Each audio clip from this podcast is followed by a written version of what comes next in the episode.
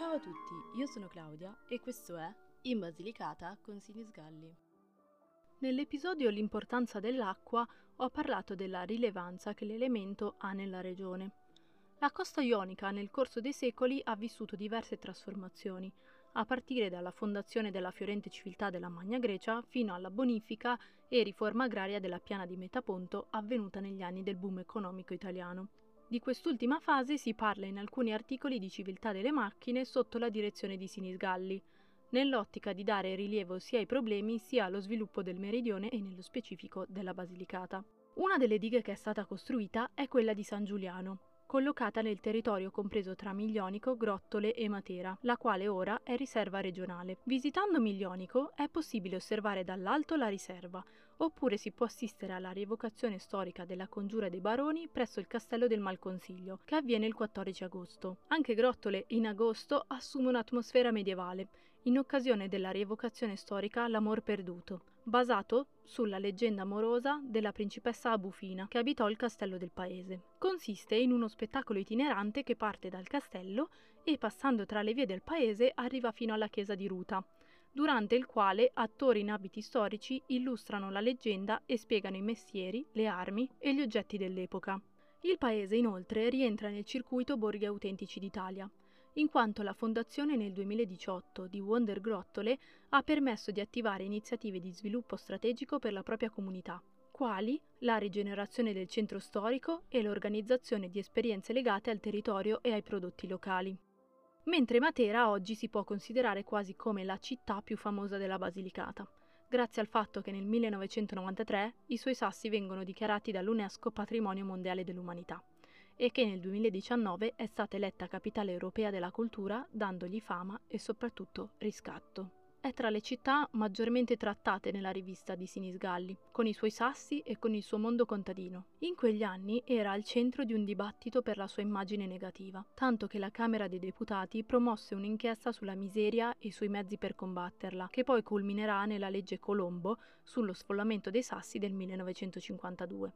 Per sopperire alla mancanza di abitazioni per compiere il trasferimento dei contadini fuori dai sassi, si avvia il piano regolatore di Matera, che comprende la costruzione di diversi borghi, tra cui quello della Martella. Alla pianificazione del borgo contribuisce anche Adriano Olivetti, promuovendo analisi e rilevamenti di questo territorio fino ad allora inesplorato. Egli è un personaggio legato a Sinisgalli sia per il fatto che nel 1938 ha affidato a Leonardo la direzione artistica dell'ufficio pubblicità della sua azienda, sia perché entrambi sono stati direttori di riviste aziendali, intrise sia di cultura che di tecnica.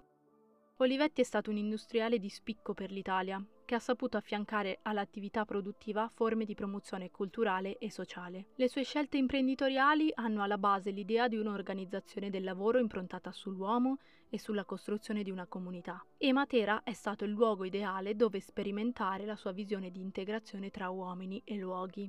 Gli abitanti dei Sassi si sostenevano tra loro con spirito comunitario, e di questo si è tenuto conto nella realizzazione del Borgo La Martella, perciò gli urbanisti disposero le case a coppia, con l'intento di riprodurre idealmente il vicinato dei Sassi. Nel 1953, alla consegna delle prime case del borgo, partecipò anche il primo ministro dell'epoca, Alcide De Gaspari, proprio colui che si rese conto della gravità delle condizioni di vita dei Sassi e che favorì tutto questo. Sentiamo ora alcune testimonianze dell'epoca.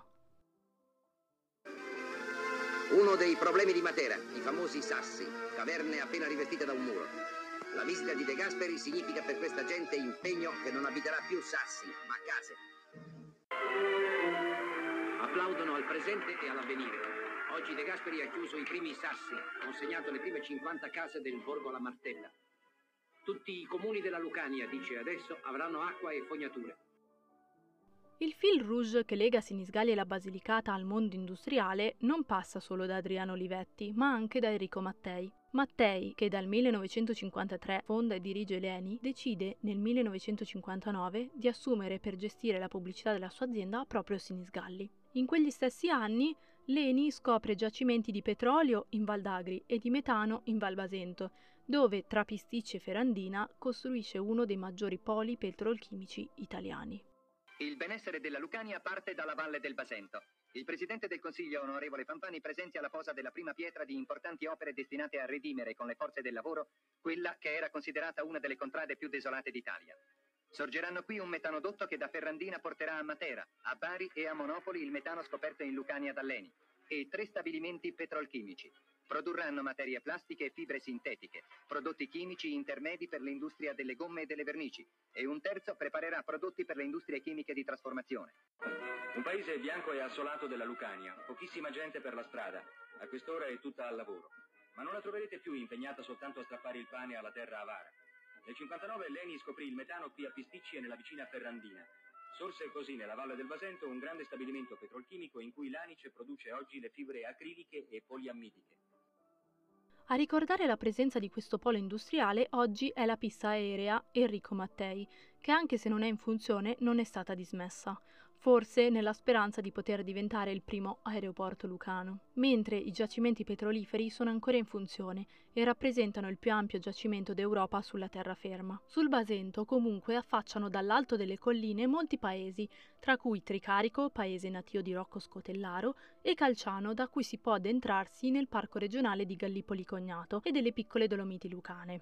In questa distesa verde sono racchiusi anche Accettura, famoso per il rito arboreo del maggio, Oliveto Lucano, che in agosto organizza la Notte dei Forni, e Castelmezzano e Pietrapertosa, 2 comuni arroccati in cima alle Dolomiti e connessi tra loro dalla fune del Volo dell'Angelo.